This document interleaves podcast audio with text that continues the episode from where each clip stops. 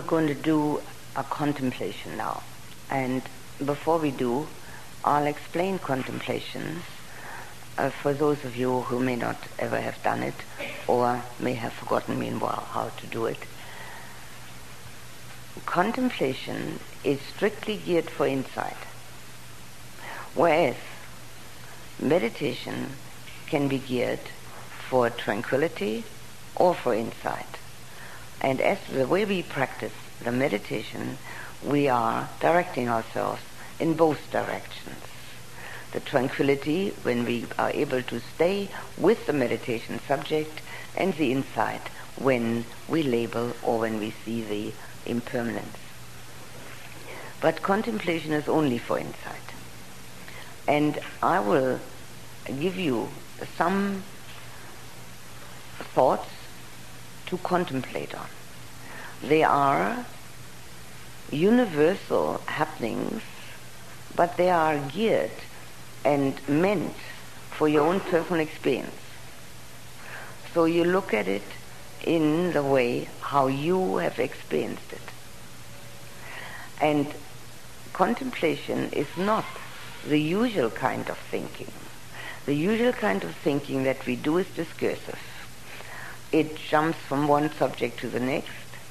It gets connections which lead it astray completely. A contemplation is trying to see one's own experiences in the light of the Dhamma, which means also see one's own experiences in the light of universal truth. So it is seeing the microcosm in the macrocosm. And as we see that, we become, um, or we are able to have a different view of ourselves. And this is the way to spiritual evolution. Having a different view. It's called right view. Sammaditthi. The word ditthi means view, but it always means wrong view. It's the way we look at things. And when we get and gain insight, we get right view. We see ourselves in a different context. So this is what contemplation is about. Obviously one uses one's mind for it. There's no other thing we have to, to do that. But so that it recognizes the experience. In order to start, we'll put the attention on the breath for just a moment.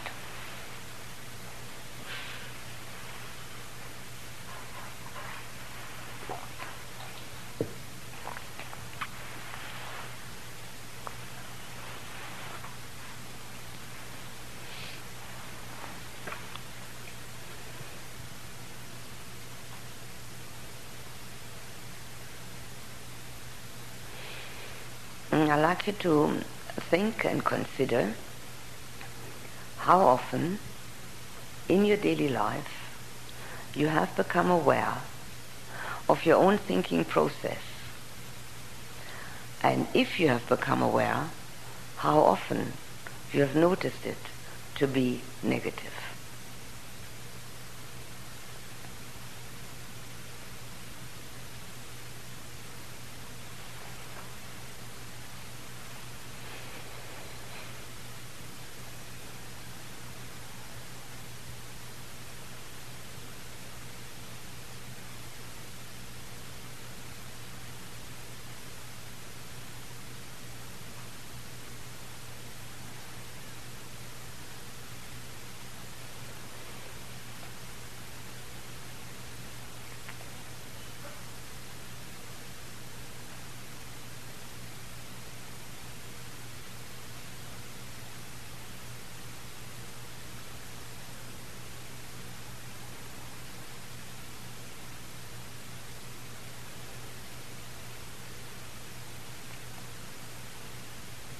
I'd like you to consider how often when you notice the mind being negative, you have tried to substitute with the opposite, or whether you justified the negative thought.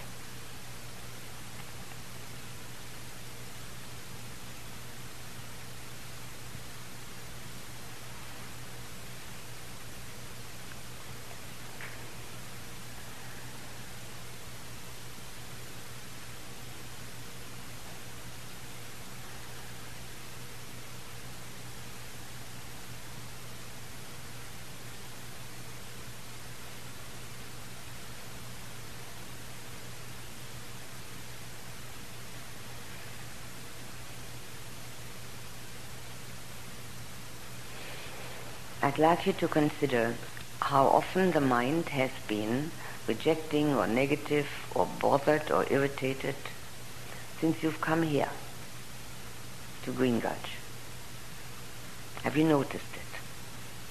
Can you recapitulate how often it happened?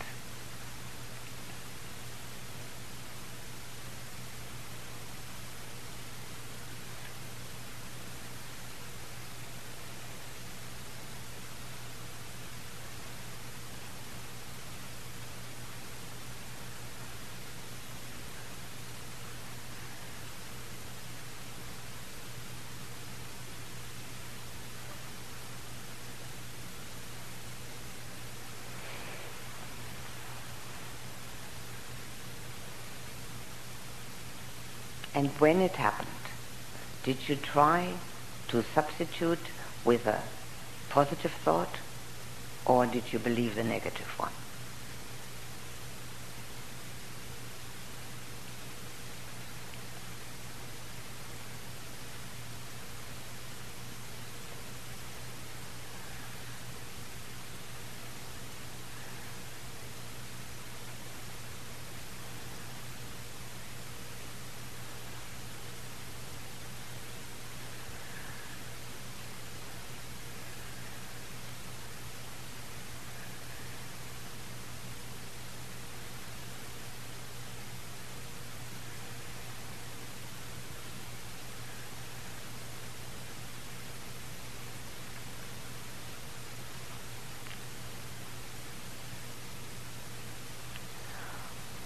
If you believed the negative thought, did you act on it?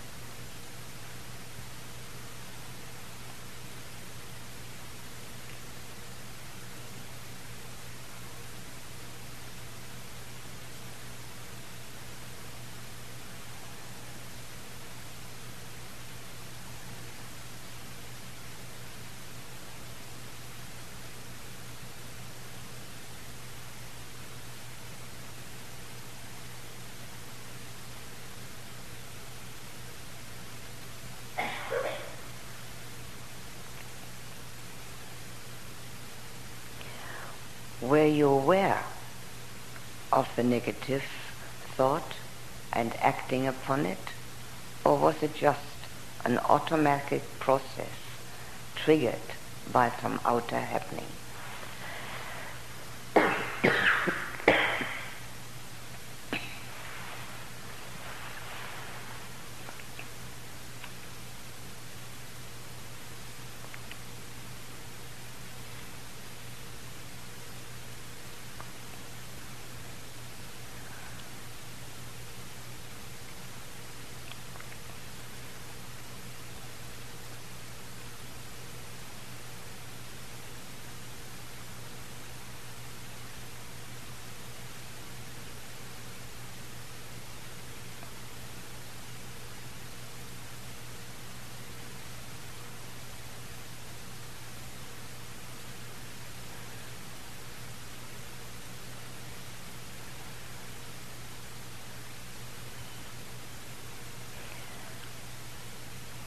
Since you've come here to Green Gulch, have you become aware of your reactions? Or just taking them for granted and believing them?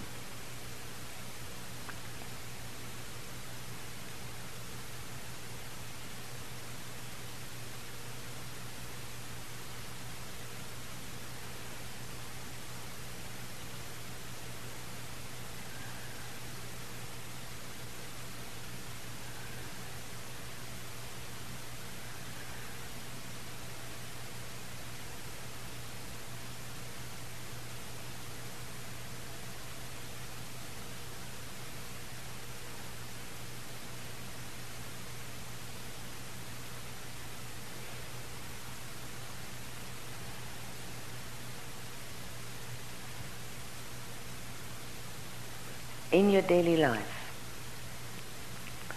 have you become aware of body actions, movements, intentional and involuntary?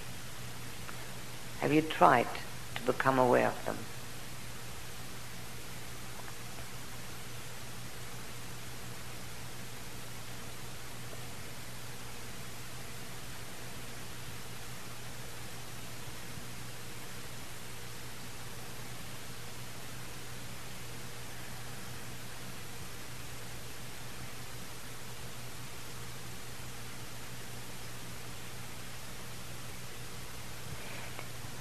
And if you've tried to become aware of bodily actions, has impermanence of each one of them entered your mind?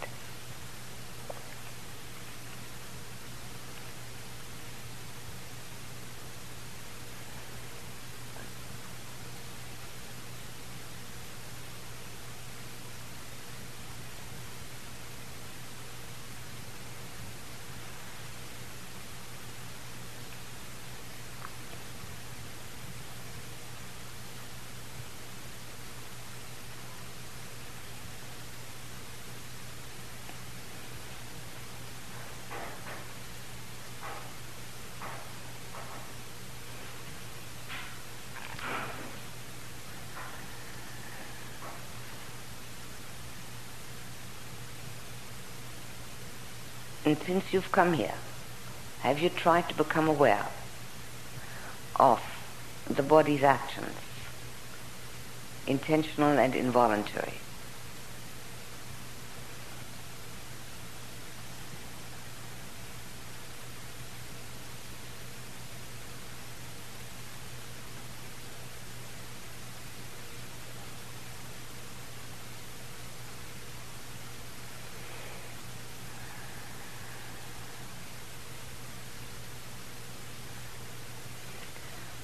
Have you noticed when you haven't been aware, haven't paid attention?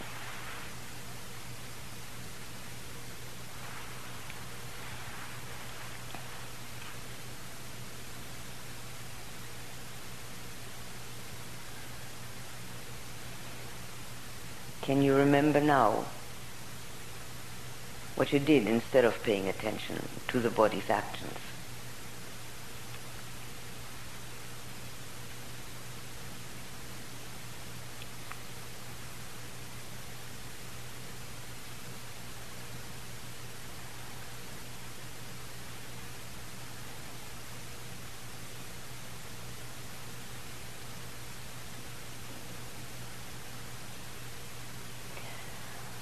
Have you noticed that when you do pay attention to body movement of whatever kind, that no problem can possibly arise? Have you noticed that?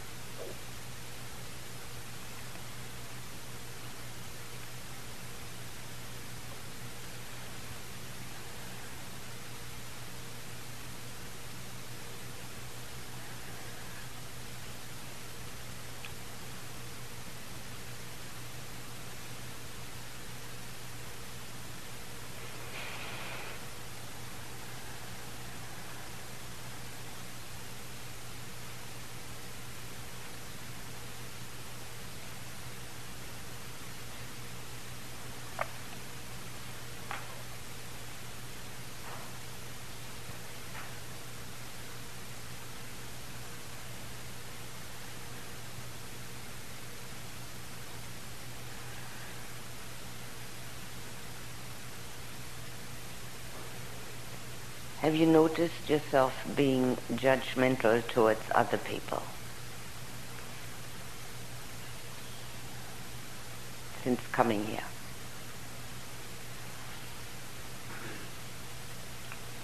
And have you believed that? Or did you smile at yourself?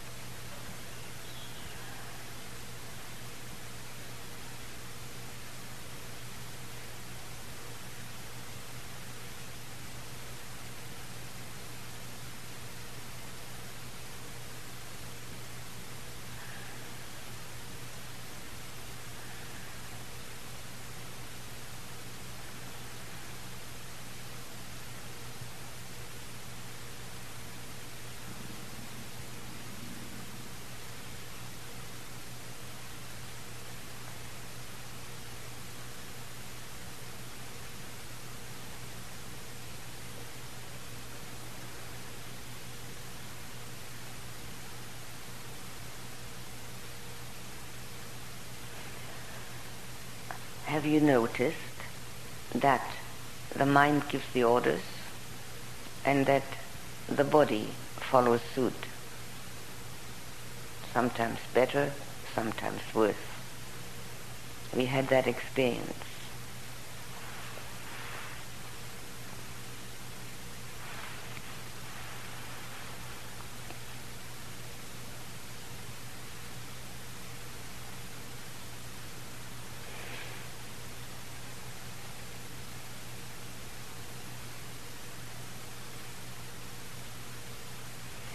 If you haven't had that experience, do it right now. Tell your left foot to move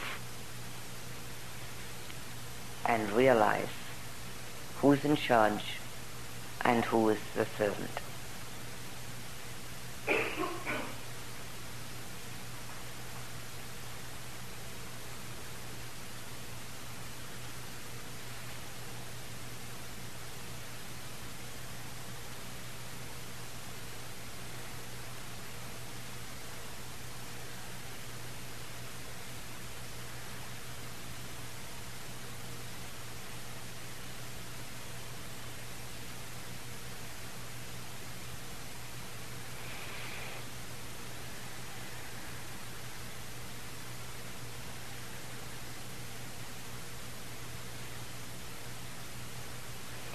Are you aware of the identification you have with your body?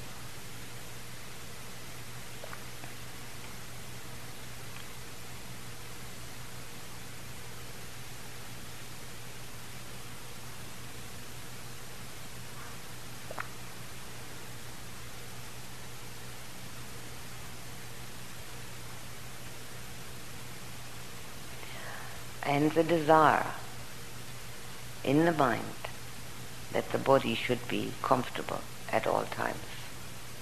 Can you be aware of that?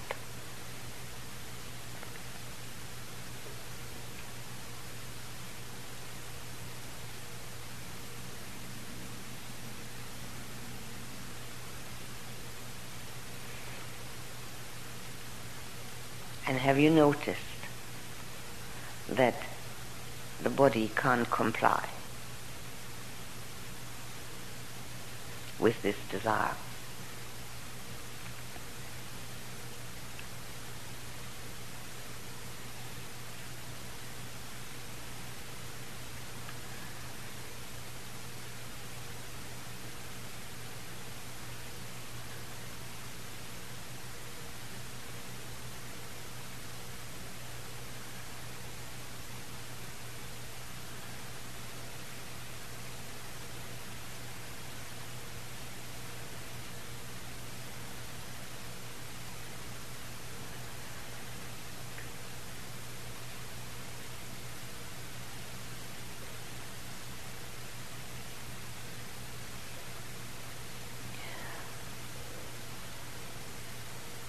You noticed the mind reacting to any discomfort in the body? Or did you take it for granted that it should be so?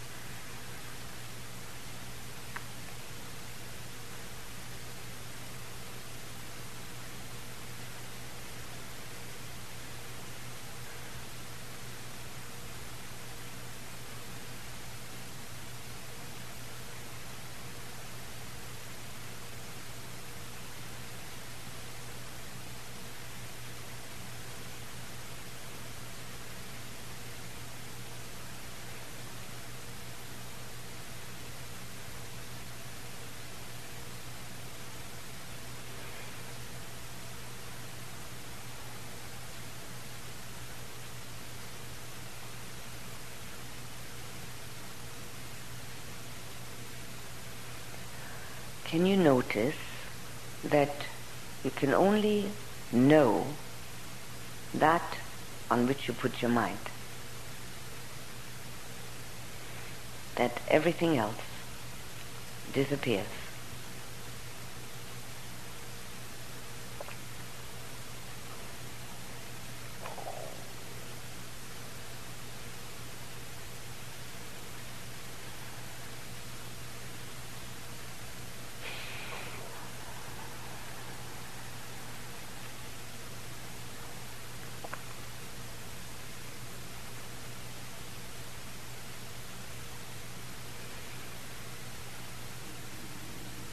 Can you translate that into your meditation experience? You only know that on which you put your mind.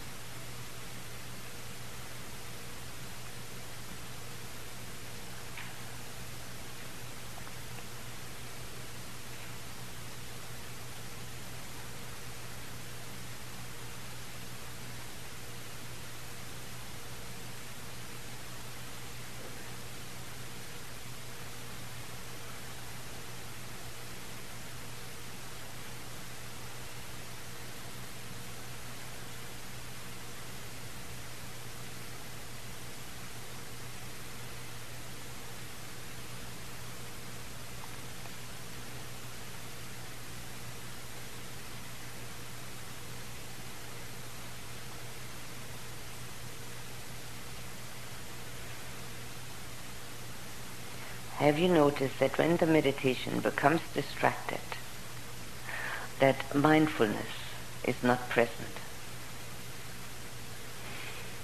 That distraction is the opposing factor to mindfulness.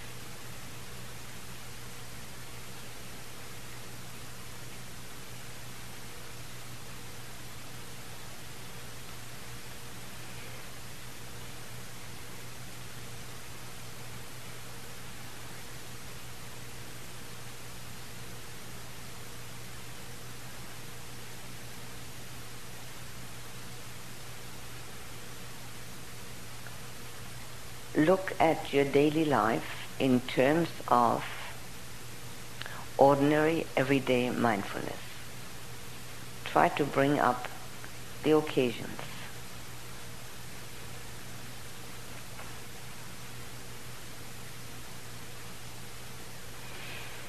ordinary, everyday mindfulness is a supporting mental factor for what you do.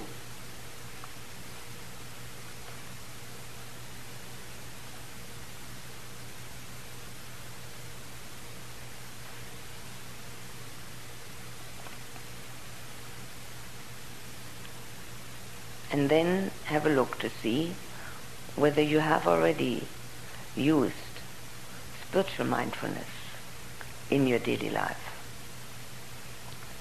Seeing those aspects of yourself which go beyond utility.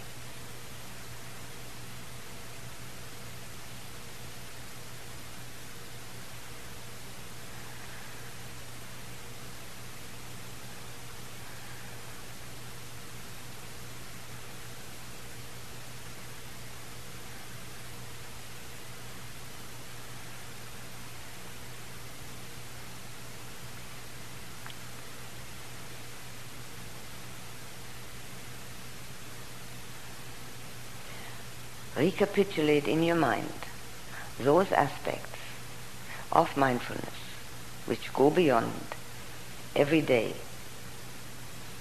consciousness.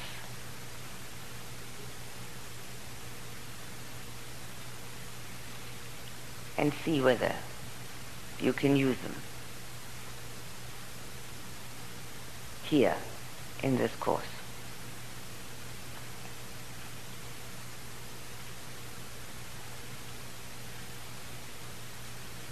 See if you can remember what they are and how we can practice them.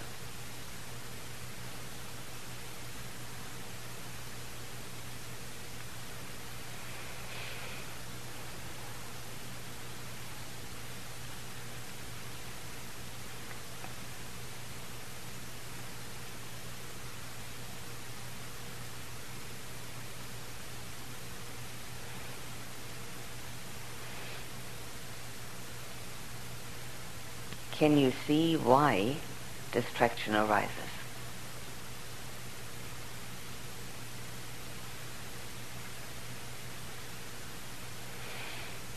Can you see the me consciousness behind the distraction?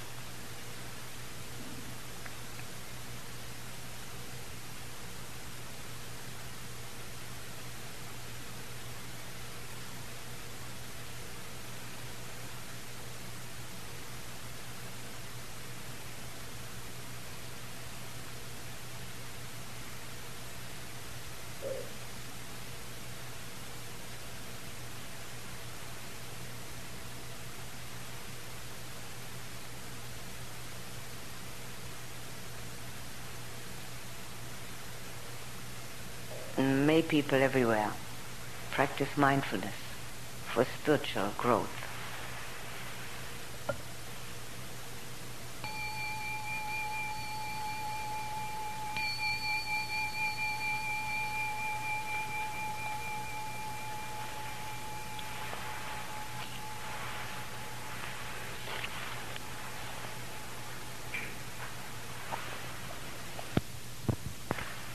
is to say a little verse for the food and I'll say each line and like you to repeat it after me.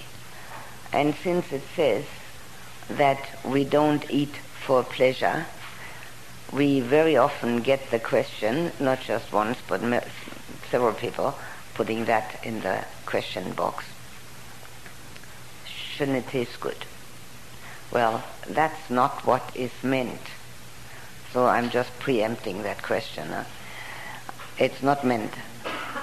It is meant that we understand that we eat to support life in this body and not as another sense pleasure that we look for and then use for that purpose. Obviously, it's supposed to taste good it's much easier digested when it tastes good. And obviously, it's supposed to be healthy. But it has to have a purpose other than that. And that purpose is, in this case, just to keep the body in good condition. Because we can't practice very well when the body is in poor condition. That's why the Buddha also emphasized that one should practice while one is still well and as young as possible. and when one does that, one has a better chance. If one hasn't been able to do that, well, one can start at any time, obviously. But the body does have a great part to play.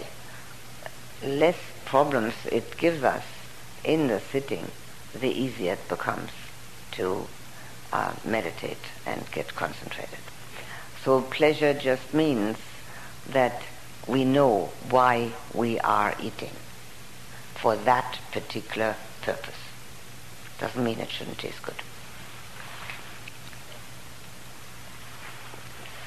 So please repeat after me. Reflecting carefully, I use this food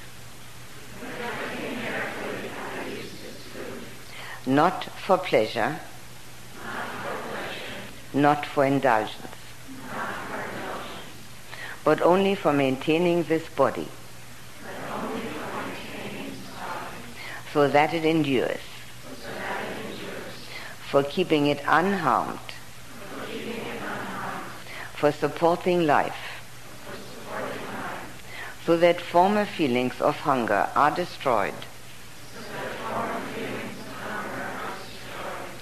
and new feelings from overeating do not arise. Then there will be for me a lack of bodily obstacles.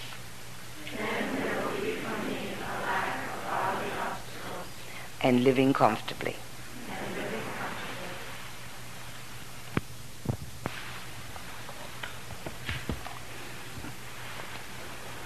And please put the attention on the breath for just a few moments.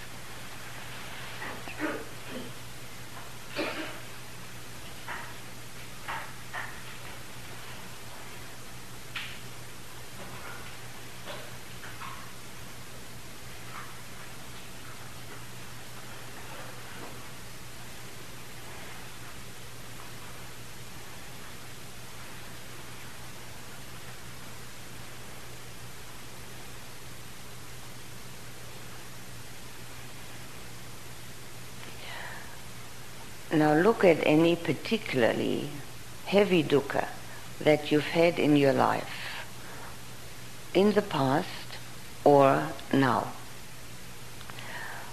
And try to recognize whether it's either wanting something that you don't have or not wanting something that you do have.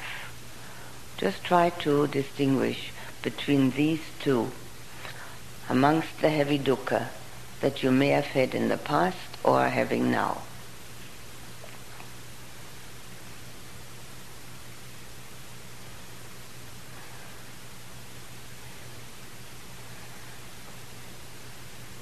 And then having found out which one it is, either wanting or not wanting, then try to inquire why do I want it or not want it? What's my reason?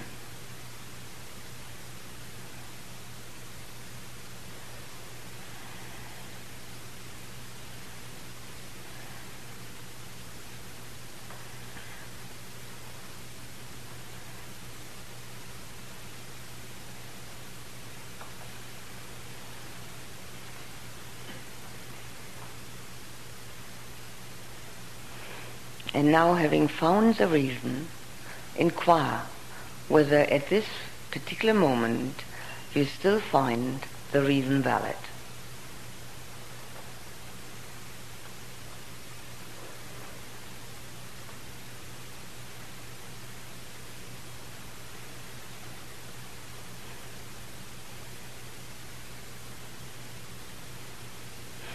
And if you still find it valid, what is that validity based on? Other people's opinion? Your own opinion? A search for support? Was it that validity?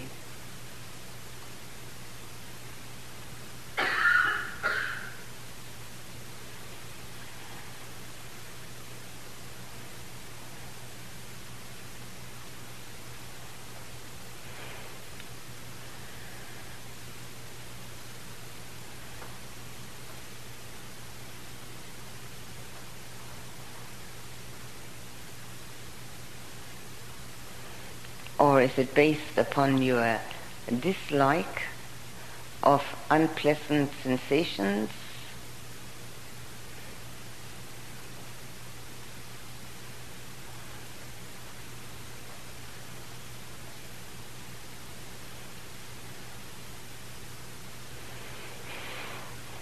Now having ascertained whether it's something you want to have or want to get rid of, and also having found the reason why you want either of those, can you, for just a moment, let go of either wanting or not wanting, of anything that you may now carry around with you or that happened in the past.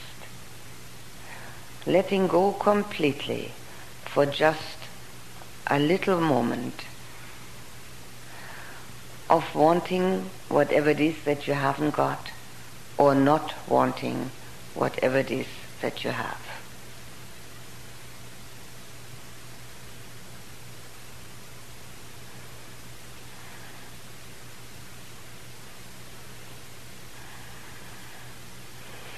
And having done that, look at your own feelings. How do you feel?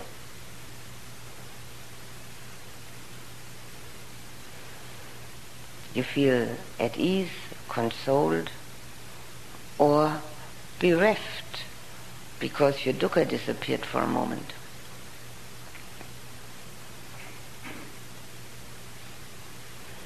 If you feel the latter, can you recognize the fact that you have established an identification with dukkha?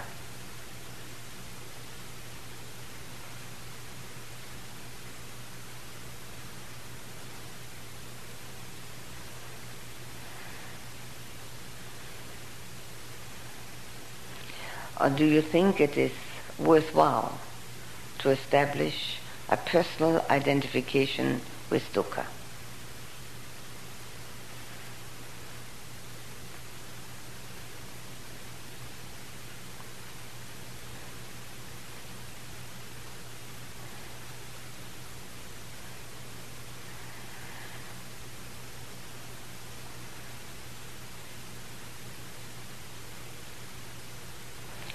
And if you don't think it's worthwhile to establish that relationship,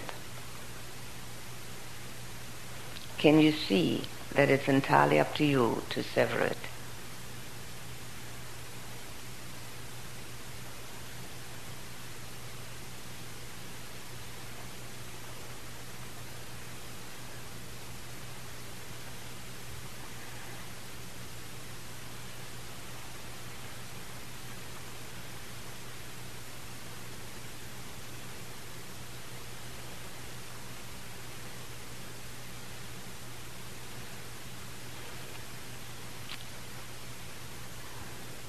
Have you found in yourself that little niggling feeling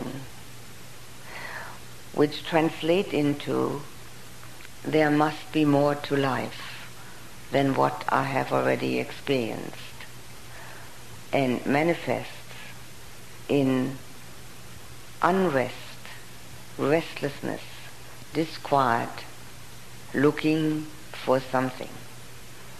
Have you become aware of that dukkha?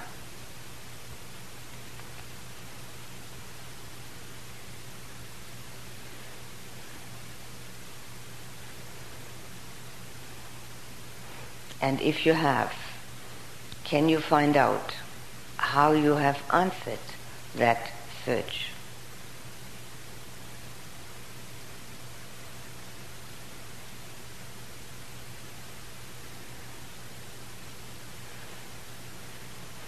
What possibilities you have looked into to satisfy that inner longing.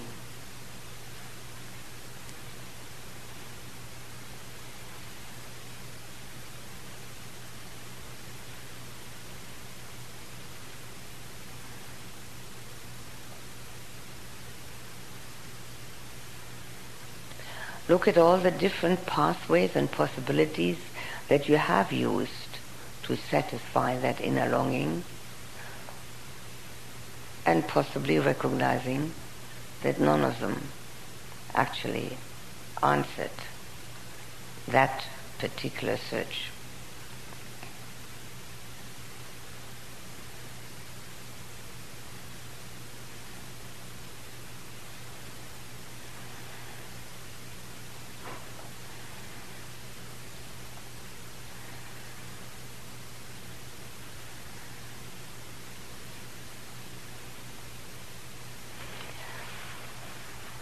Can you recognize the fact that this inner longing is a longing for total fulfillment?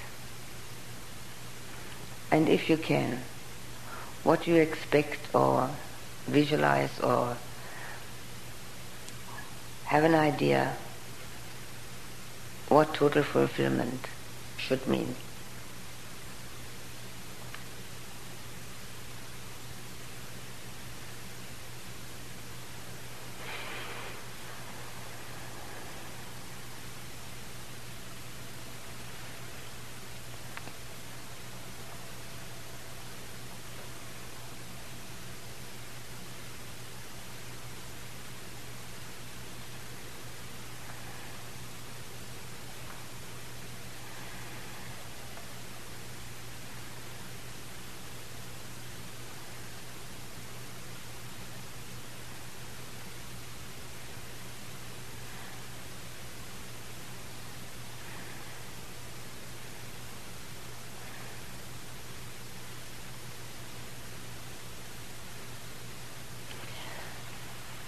Inquire to see whether total fulfillment could possibly arise out of worldly situations, which include people, activities, knowledge, fame, acceptance,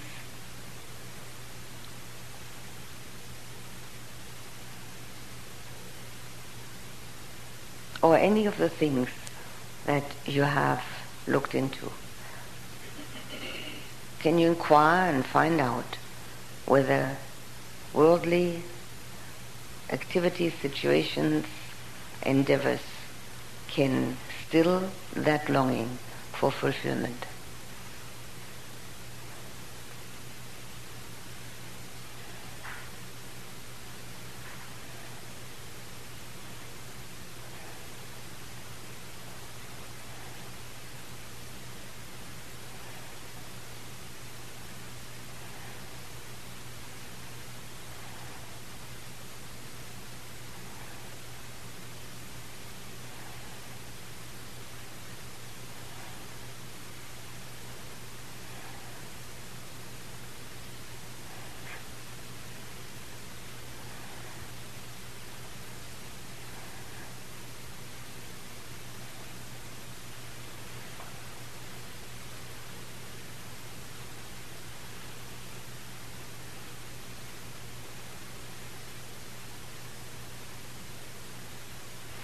how you name that which could still the longing completely and provide complete fulfillment so that no more wishes arise. Can you give it a name or an idea? a description.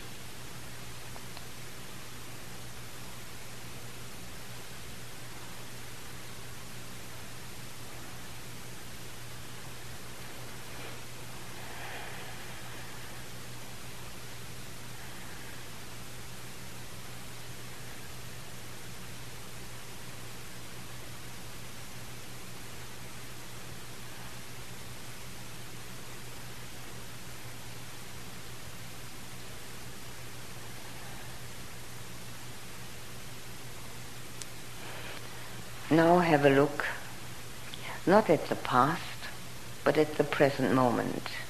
Let's say what's been happening today. From the time you woke up until now.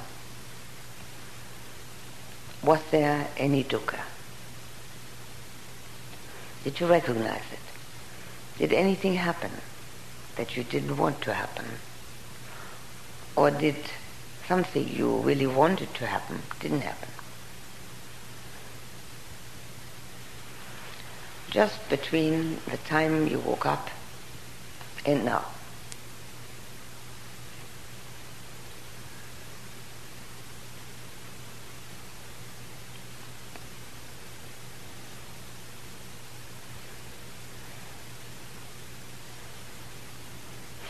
And then inquire why you didn't want it to happen, if that was the case. Was it pride? Was it project? And did it make you see yourself in a lesser light than what you'd like to? Why didn't you want it to happen?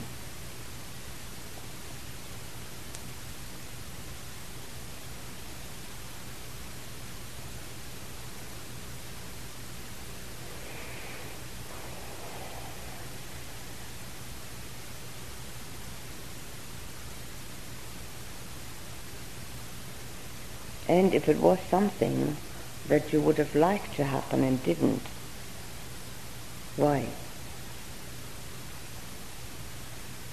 Find out why you wanted it to happen.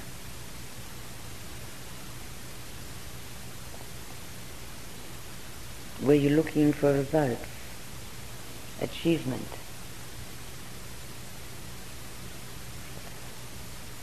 Forgetting to go with the flow.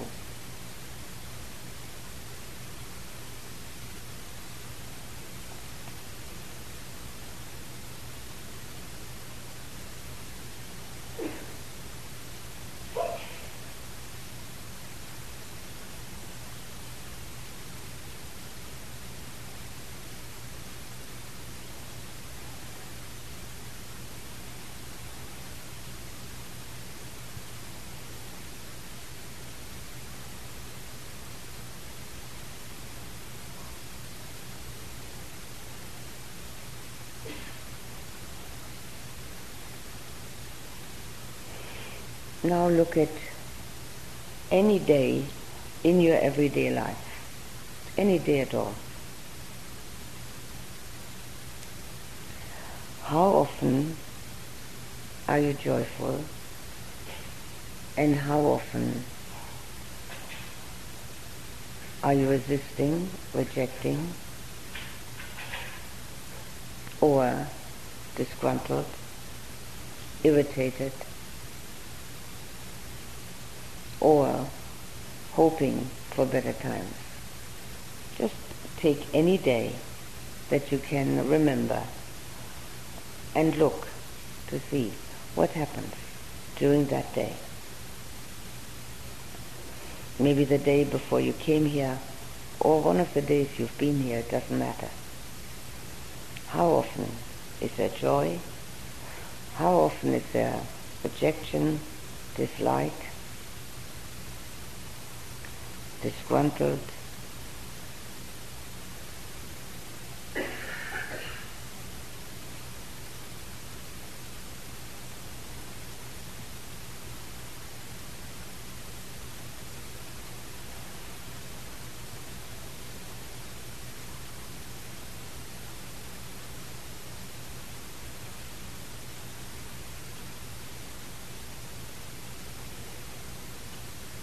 And now at the reasons for either the joy or the rejection.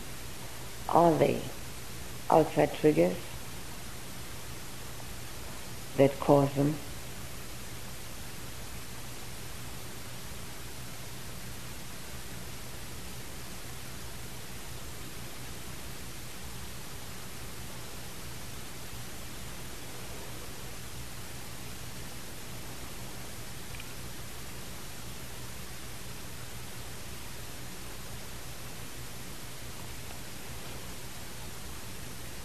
Do you believe in those triggers? Do you believe that without them things would be entirely different?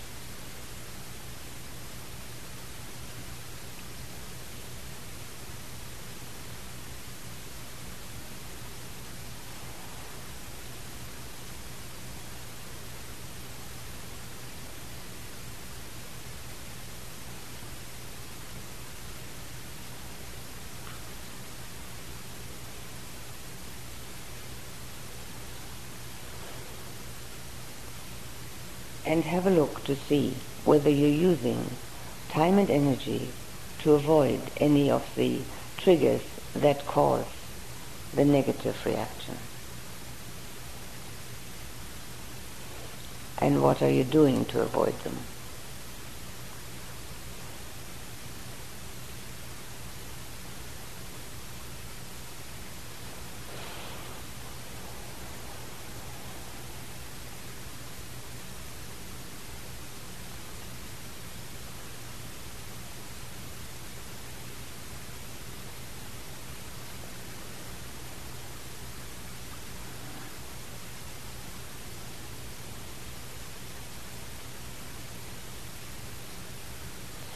Now have a look to see whether you believe that joy is also caused by outer triggers. And do you pursue these outer triggers, trying to keep them and get them back? And how much time and energy do you spend on that? Have a look.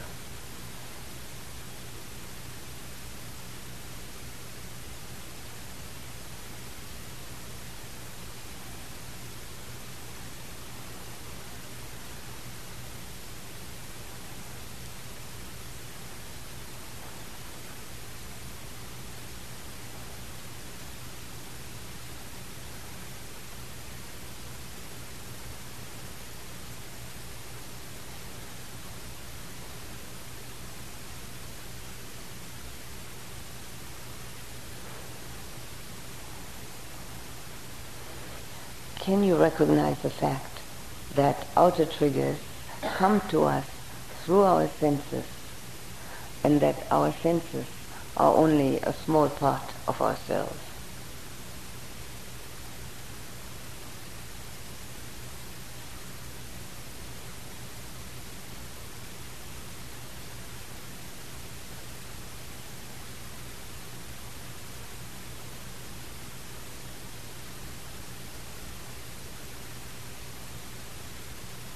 And can you recognize that there is an inner reality in each person, clear, translucent, sparkling.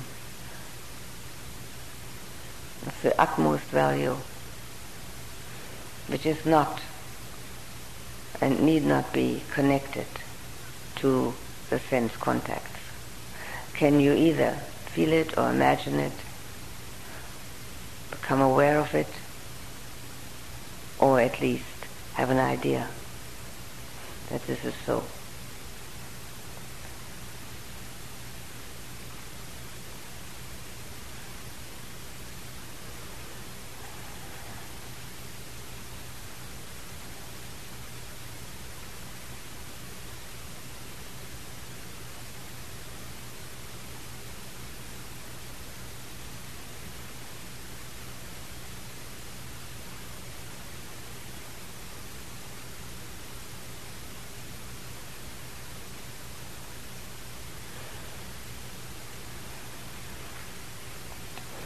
And can you recognize the fact that our inner longing for peace and happiness is connected to this truth of that which we carry within? Can you see the connection?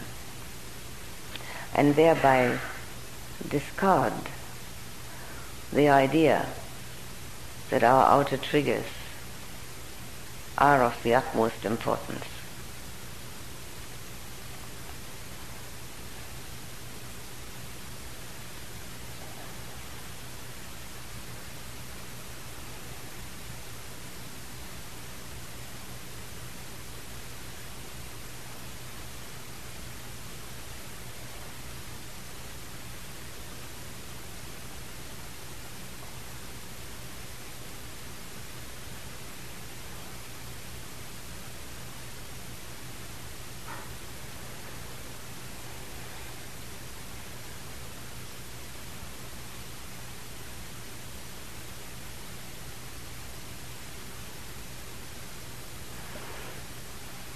If you can see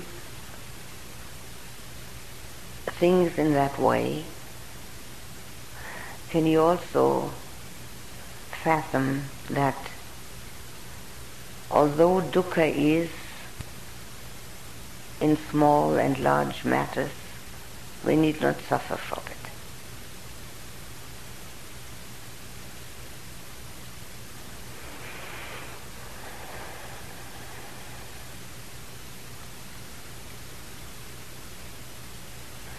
Our inner reality doesn't get touched.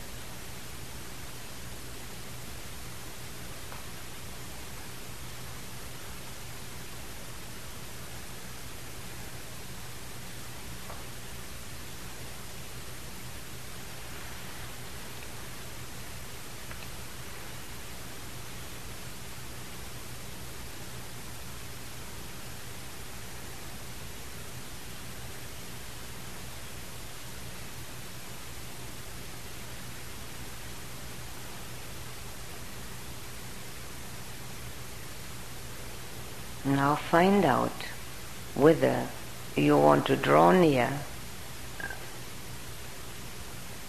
to that inner reality so that eventually it is the most telling and most important aspect of yourself.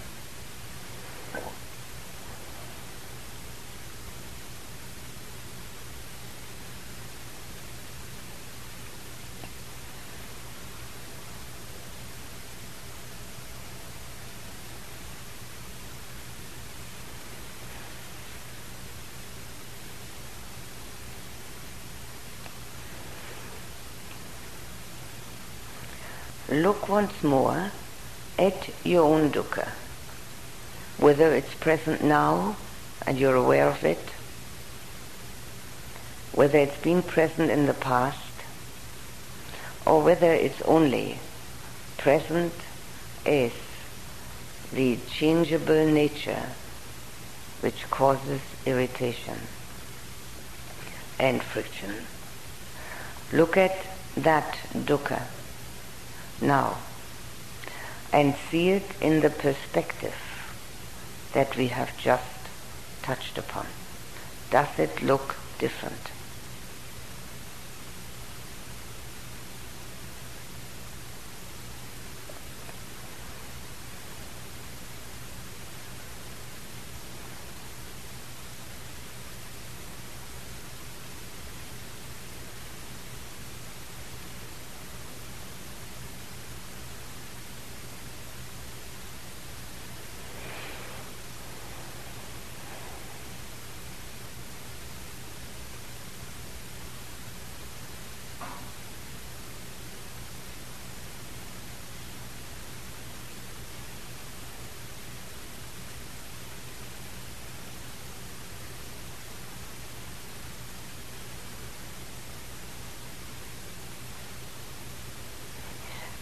may people everywhere be completely free of all dukkha.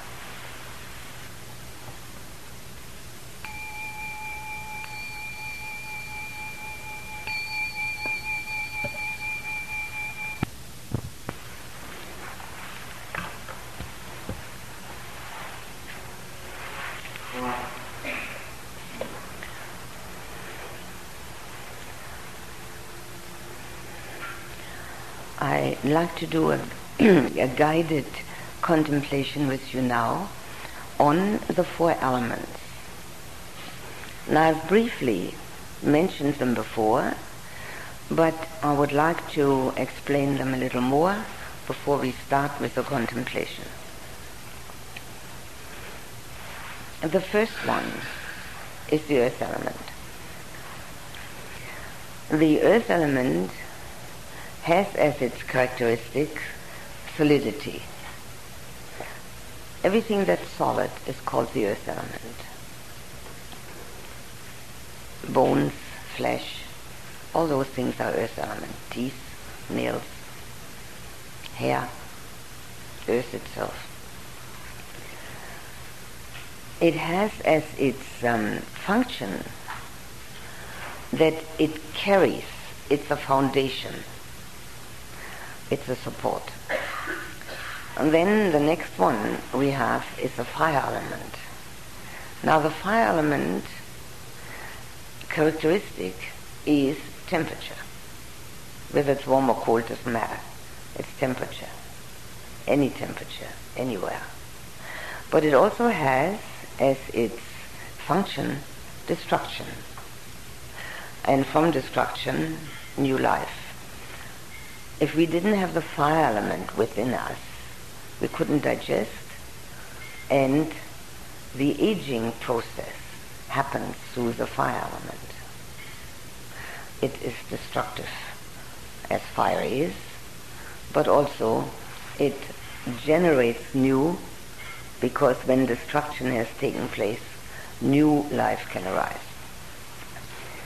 The water element is characterized by liquidity, and I have mentioned before, it has the function of binding. If you put water into flour, you get dough. If we didn't have almost 80% of water element within us, we consist of almost 80% water element. Strange, isn't it? We, we actually would think it's mostly earth element but it isn't. It's mostly water element. If we didn't consist of that much water element, our cells would walk around, each one by itself. If that were the case, I've often thought, then we might be easier, might be easier for us to understand that there is no self. But then it occurred to me that even if the cells were all walking around by themselves, we would probably pick the biggest and the nicest looking one and say, that's me. hmm? But seeing that we have all that water element, they're all bound together. So it has liquidity and binding. And then we have air or wind element. Obviously, that's our breath. It's characterized by that. But the, um, its function is movement. So if you look at wind, it makes things move. And if you look at breath, it moves. So the function is movement and its character is the air. And for us, it's the breath. So these are the aspects of these four primary elements. They're called dhatus, the primary elements. And everything that exists contains them. So we're going to do um, contemplation on that, which is designed to help us get rid of a little bit of this delusion that we are separate from each other, separate from the rest of the world, that we are something entirely unique and special, and that we have to protect the boundaries which are limited by the body and call itself. It should give us a little more of a feeling of togetherness, of totality. That's what this particular contemplation is designed for. And I would like to say one more word about contemplation. Now we've done two, this is the third one. In your individual meditation time, do use them. The first one was the contemplation on mindfulness. Probably forgotten by now, but never mind, just mindfulness. Am I doing it or not? That's enough. The second one was on dukkha. Am I having it or do I know what it means? And this one on the elements. In order to start, please put the attention on the breath for just a moment.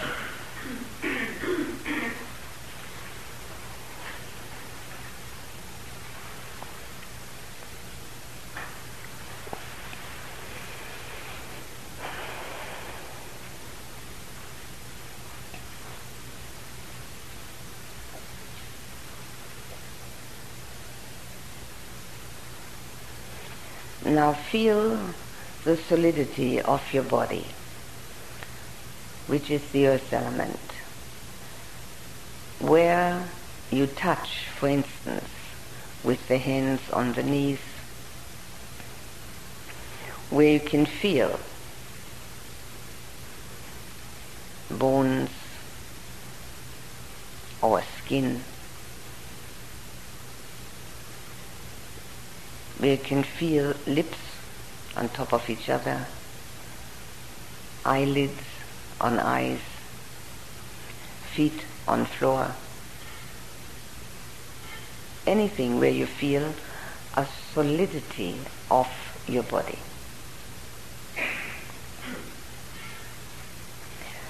Now let that feeling of solidity flow into the cushion that you sit on, which is also solid. Let the two earth elements merge.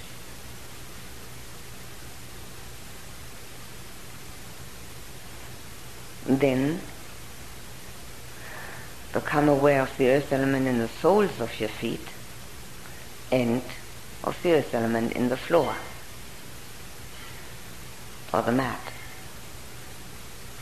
and let your earth element and the earth element of the mat or the floor merge, flow into each other.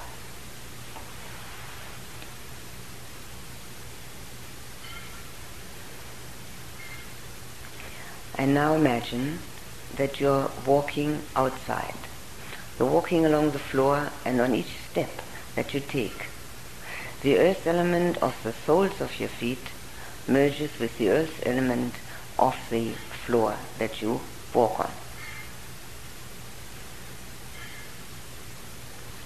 And having walked as far as the door, as you put your hand on the door, the earth element of the palm of your hand merges and flows into the earth element of the door that you now open.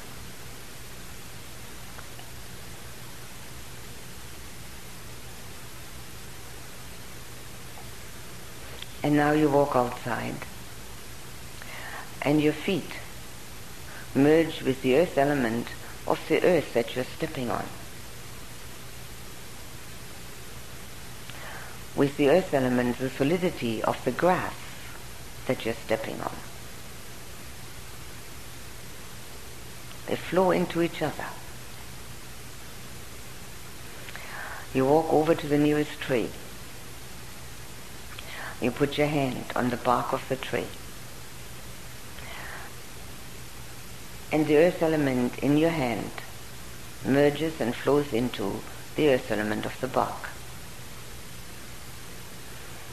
You don't put a barrier between.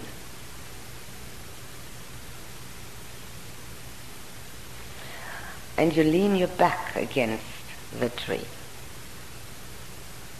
so that the earth element of your body joins and merges with the earth element of the tree that you're leaning against.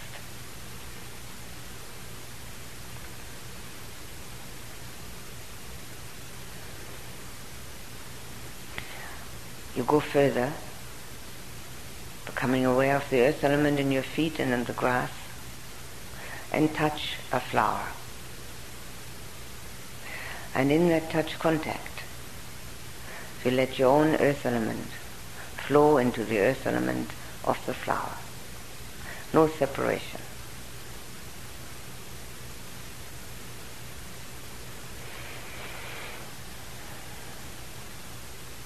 And you go further.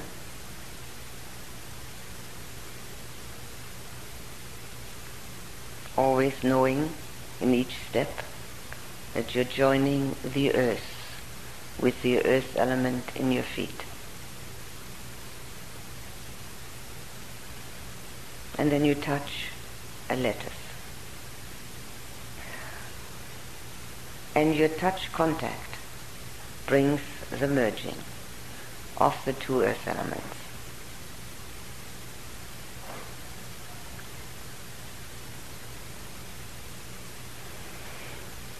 And then you go further and you come to a stream.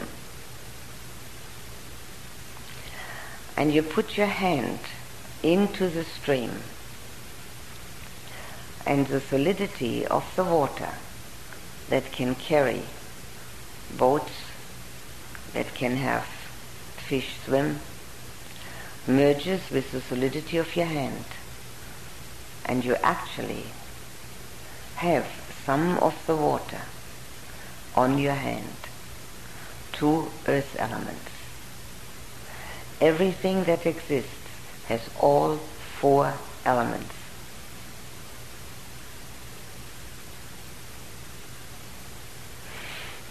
You can feel the strength of that solidity by holding your hand in the water and having the flowing of the stream push against your hand.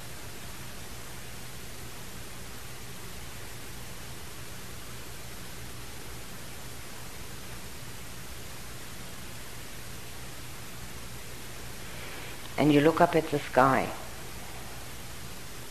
and let your own body earth element flow into the clouds, which also have solidity. No division, no separation, merging.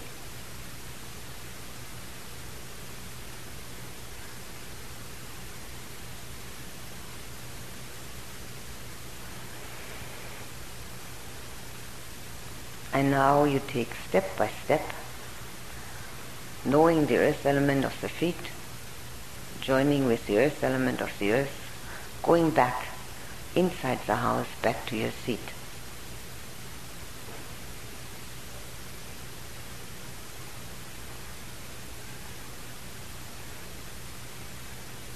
And as you sit down, become aware of the earth element in your body from top to toe and join that earth element with the person sitting nearest you.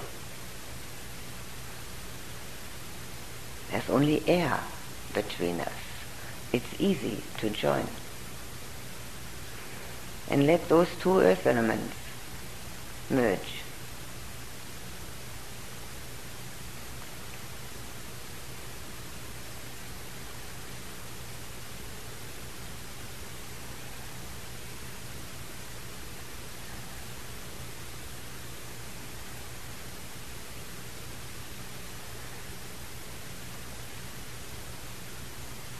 Now you become aware of the temperature in your body.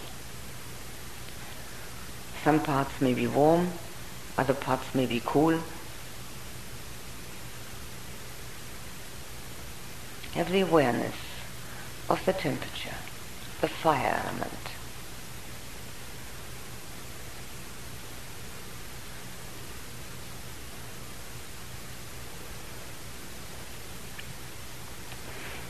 You can become aware of the temperature in the cushion you sit on. Let the two join. They merge into each other. And do that with your feet on the floor. Become aware of the temperature, the soles of your feet, and the temperature on the floor. And let them become one.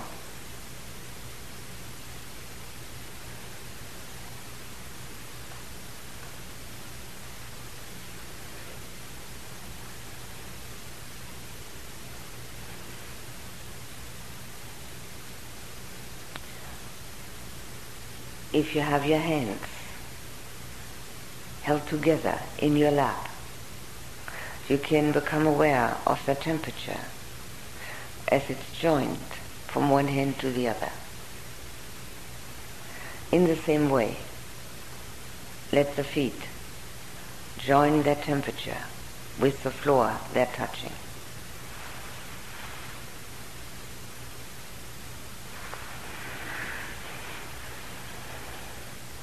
And now we walk along the floor, knowing the temperature of the floor, of the feet, merging into each other, to the door, where the hand becomes aware of the temperature of the door, and the two join.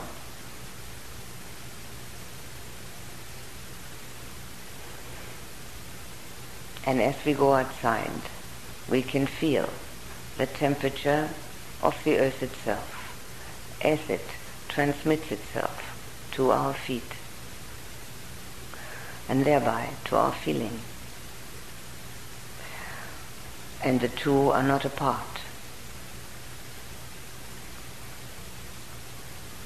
Because the feet are participating in the temperature of the earth and that generates a feeling within. And now we go into the sunshine.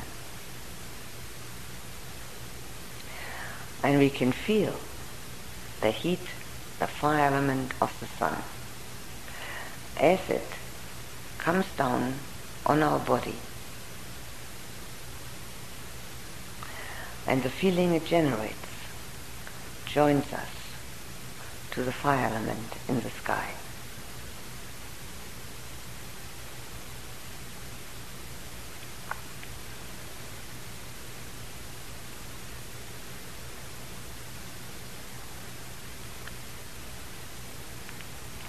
Now we go into the shade. And being away from the direct impact of the fire element in the sky, we feel the coolness. The coolness touches our body and generates feeling. So the shade and we ourselves are not separate.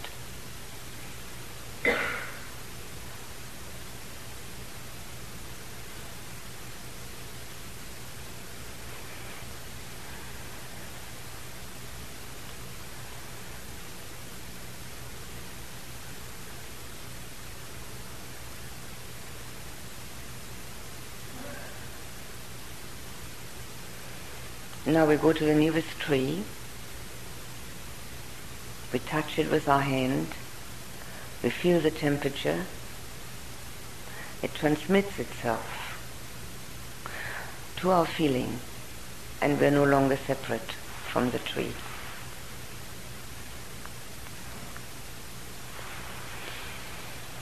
And we lean our back against the tree.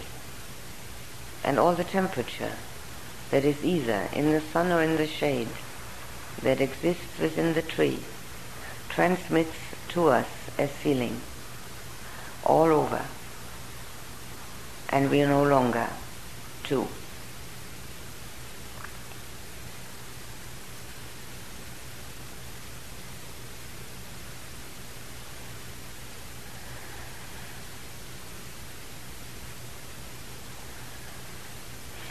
And we walk along the grass in the sunshine. And we can easily feel that there's temperature in the grass, warm, warming the feet, manifesting their togetherness, the oneness.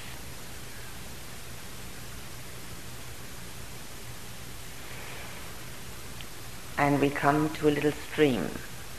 And as we put our hand in, we immediately recognize the temperature of the water. And our hand adjusts itself to that temperature practically immediately. So we can easily feel the togetherness, the oneness, the non-separation.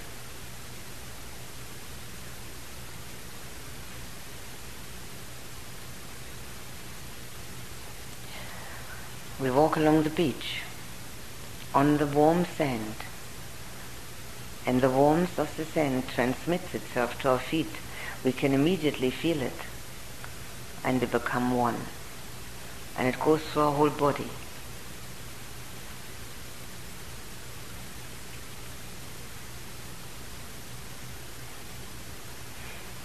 And now we plunge into the ocean. And the temperature of the ocean immediately transmits itself to us and the temperature of our body adjusts. And there's no difference anymore between the one and the other.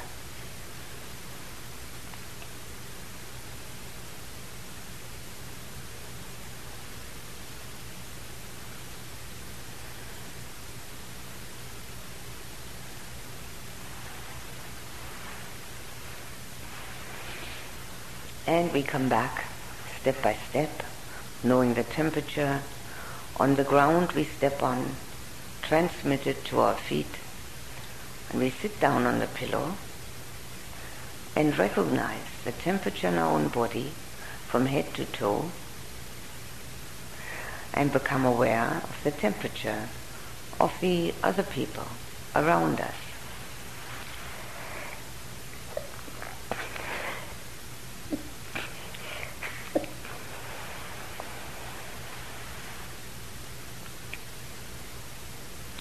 And we recognize that nothing separates us except air. So we make that separation smaller.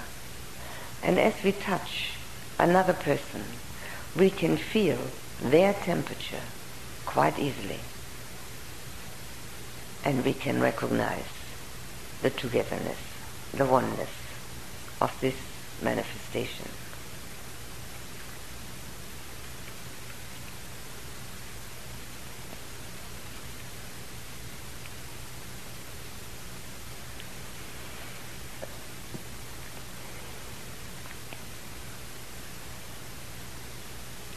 Put our attention on ourselves, on the water element. As we experience it in the eyes, in the mouth, is the rushing or pulsing of the blood, as we know it from urine, from perspiration, from heaviness. As we become aware of the water element within us, we also know that it's a binding element, and we become aware of the binding element in all the material manifestations around us. and join with them, merge with them. The pillow, the floor, as we walk step by step to the door, the door itself, all are being held together by the water element.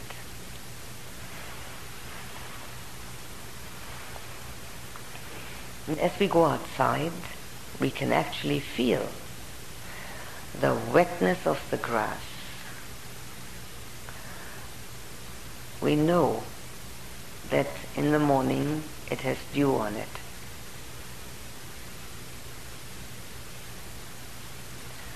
And we imagine we're standing in the rain. And it soaks us. No difference between the rain and ourselves. They're totally merging into each other. We're going to the nearest tree and we might be able to see the sap that rises. The life-giving water element.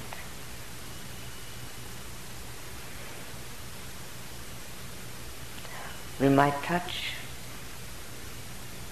a flower or a leaf and recognize that it's filled with liquid.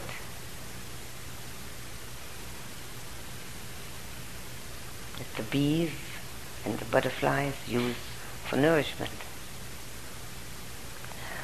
And as we touch, we know our own water element to join with the water element of the flowers, of the leaves.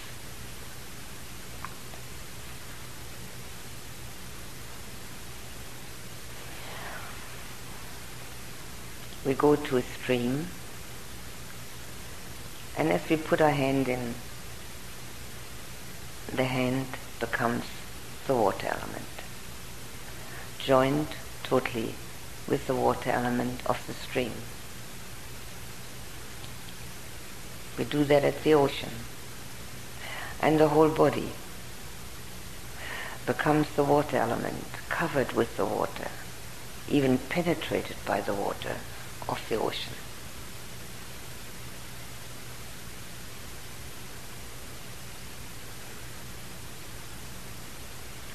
And we look up at the sky and we realize that the clouds contain the rain and are therefore full of the water element. And we are almost 80% full of it. So we can actually merge into the cloud.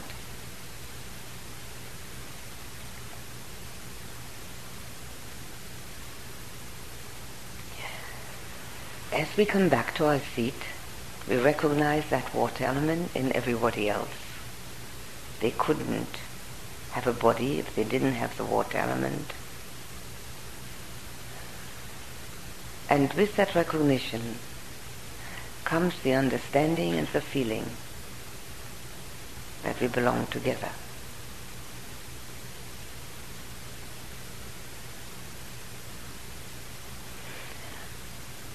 now we become aware of the wind element. Each breath is wind. It moves and makes movement. It contains the air around us. Everything that we touch, contains air in the spaces between each manifestation. There's air in the pillow. As you sit down, you can feel it going out. As you get up, you can feel it coming in. Join your own air element with the air element of the pillow the air element of the floor because that too has spaces and spaces are filled with air. And as we go outside, we can feel the wind on ourselves. And we can become one with it. It touches us. We can feel it move. We also become one with the air around us as we breathe it in and out.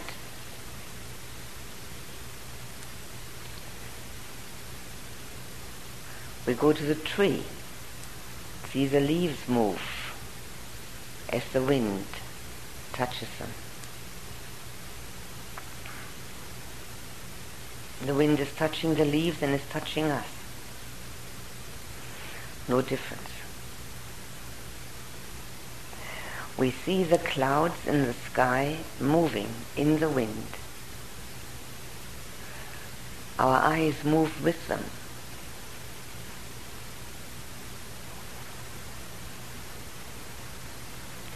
If the wind becomes strong, the clouds might move fast and me might actually be blown off our feet.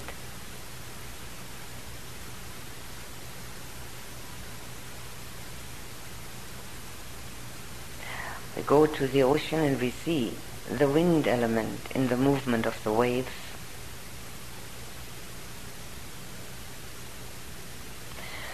We see the wind element in the movement of the grass that we step on. And we see the wind element in the sand that we walk on as we leave our footsteps behind, indentations. We are part of earth, fire, water and wind as everything else is around us. And as we come back to our seat